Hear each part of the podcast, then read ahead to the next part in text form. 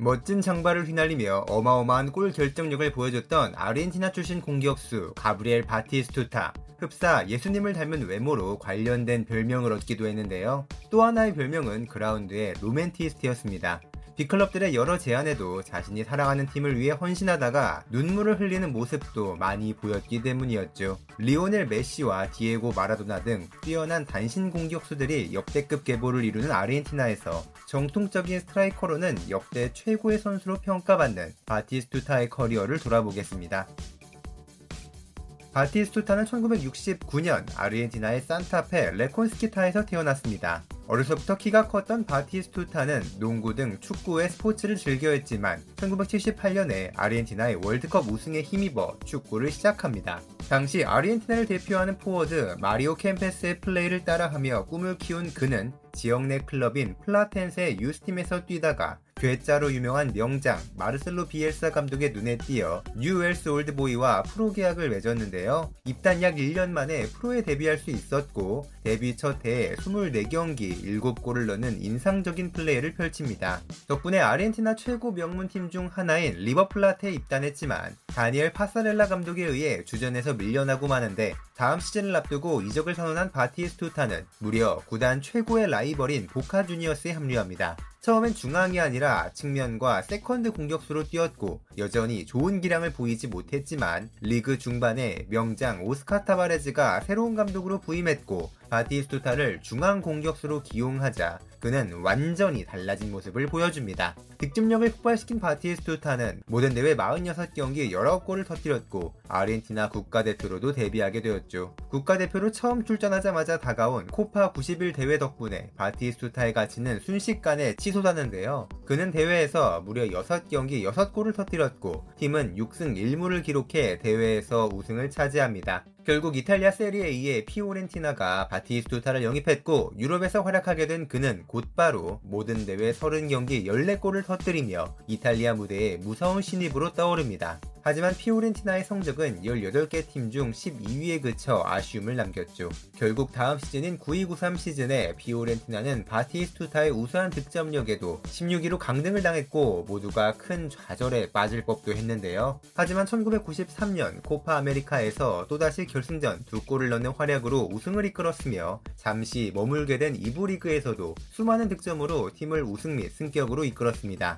많은 기대를 받았던 월드컵 데뷔 무대인 94 미국 월드컵에서 바티스투타는 개막전 헤트트릭을 포함 대회 4골 1개 도움을 기록하며 맹활약했지만 아르헨티나는 16강에서 루마니아의 마라도나 게오르게 하지가 결승골을 넣은 루마니아에게 패배하고 말았죠. 국가대표팀의 성적은 기대 이하였지만 월드컵이라는 큰 무대를 통해 바티스투타는 득점력을 최고조로 끌어올릴 수 있었는데요. 9495 시즌에 다시 돌아온 세리에 A에서 바티스투타는 모든 대회 37경기 28골로 커리어 최고의 활약을 펼쳤고 감격적인 세리에 A 득점왕에 등극합니다. 이 시절에 그가 더욱 엄청난 득점력을 뽐낼 수 있었던 것에는 영혼의 파트너로 거듭날 포르투갈 출신 플레이메이커 마누엘 후이 코스타가 합류했기 때문이었는데 바티스투타라는 긴 이름을 다 말하기도 전에 번개같이 골을 넣는다고 해서 바티골이란 별명까지 생깁니다. 이후 피오렌티나는 우수한 선수들과 함께 힘을 모아 코파 이탈리아 및 이탈리아 슈퍼컵 우승을 맛봤지만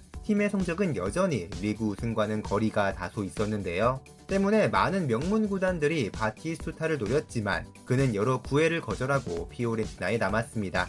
후에 밝히길 뛰어난 팀에 가서 손쉽게 우승하는 것보다 피오렌티나를 우승 경쟁으로 이끄는 것이 더 재미있다. 난 피렌체에서의 생활이 행복하다 라고 밝혔죠. 덕분에 피오렌티나는 당시 세리에 A가 자랑하는 7공주의 멤버로 이름을 알릴 수 있었습니다. 1998년 프랑스 월드컵에 다시 참가한 그는 또 대회 5골을 넣는 활약을 펼쳤고 16강에서는 잉글랜드를 상대로 선제골을 넣으며 승리를 이끌었는데요. 득점 순위에서 1위인 다보르 슈케르보다 딱 한 골이 부족해 공동 2위 2위로 실버볼을 차지했는데 팀이 8강에서 일찍 네덜란드에게 격파당하지 않았더라면 충분히 득점왕에도 오를 수 있었던 페이스였습니다. 이 당시 아르헨티나 올해의 선수, 세리에 A 올해의 외국인 선수, 피파 올해의 선수 3위, 발롱도르 4위 등에 등극하는 성과를 거두며 본격적으로 세계 최고의 공격수 반열에 오른 그였죠. 하지만 9900 시즌이 끝난 후 세리에 A의 여러 클럽들은 재정난으로 주요 선수들을 팔아야 했는데요. 피오렌티나도 팀 내 최다 득점자인 바티스투타를 AS 로마로 떠나보내야 했습니다. 새로운 구단에서도 바티스투타는 곧바로 리그 28경기 20골을 터뜨려 로마가 약 20년 만에 달성한 리그 우승의 주역으로 거듭났죠. 자신의 첫 번째 유럽 1부 리그 우승 달성에 성공하는 과정에서 친정팀인 피오렌티나를 상대로 결승골을 넣었을 때는 눈물을 흘리는 모습을 보여 그라운드의 로맨티스트란 별명도 얻게 됩니다. 하지만 어느덧 30대가 된 바티스투타는 늘어나는 부상 때문에 출전 시간과 득점 모두 줄어들고 말았는데요. 무릎에 무리가 많은 플레이를 펼쳐온 그가 앞으로 자신을 괴롭히게 될 무릎 부상들 때문에 긴 침체기에 빠집니다.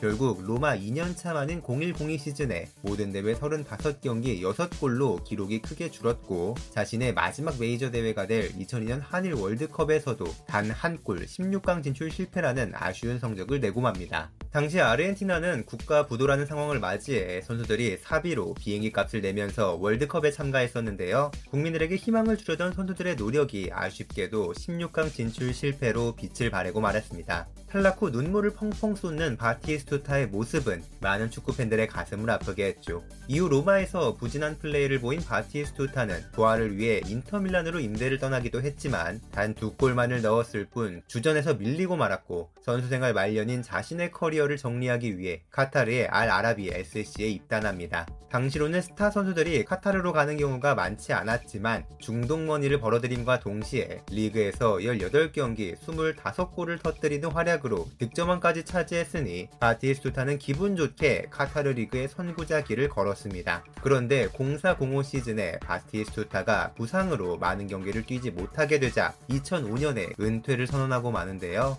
은퇴 후에 바티스투타는 심각한 부상의 후유증에 시달려 두 다리의 연골 조직이 크게 달아 없어졌으며 힘줄 문제로 거동도 힘든 상황을 맞이하게 됩니다. 이에 그가 두 다리를 절단하기로 결정했다는 기사들이 쏟아졌지만 곧 그의 지인들이 그 정도는 아니라고 밝히며 하나의 해프닝으로 마무리되었죠. 불편한 다리 때문에 축구계에서 활동하지는 않았고 건설업계 회사에서 오너 일을 해오고 있는 바티스투타인데요. 가끔씩 자선 경기에 출전해 골을 넣으며 뛰어난 골 결정력을 과시하며 자신의 근황을 알렸습니다.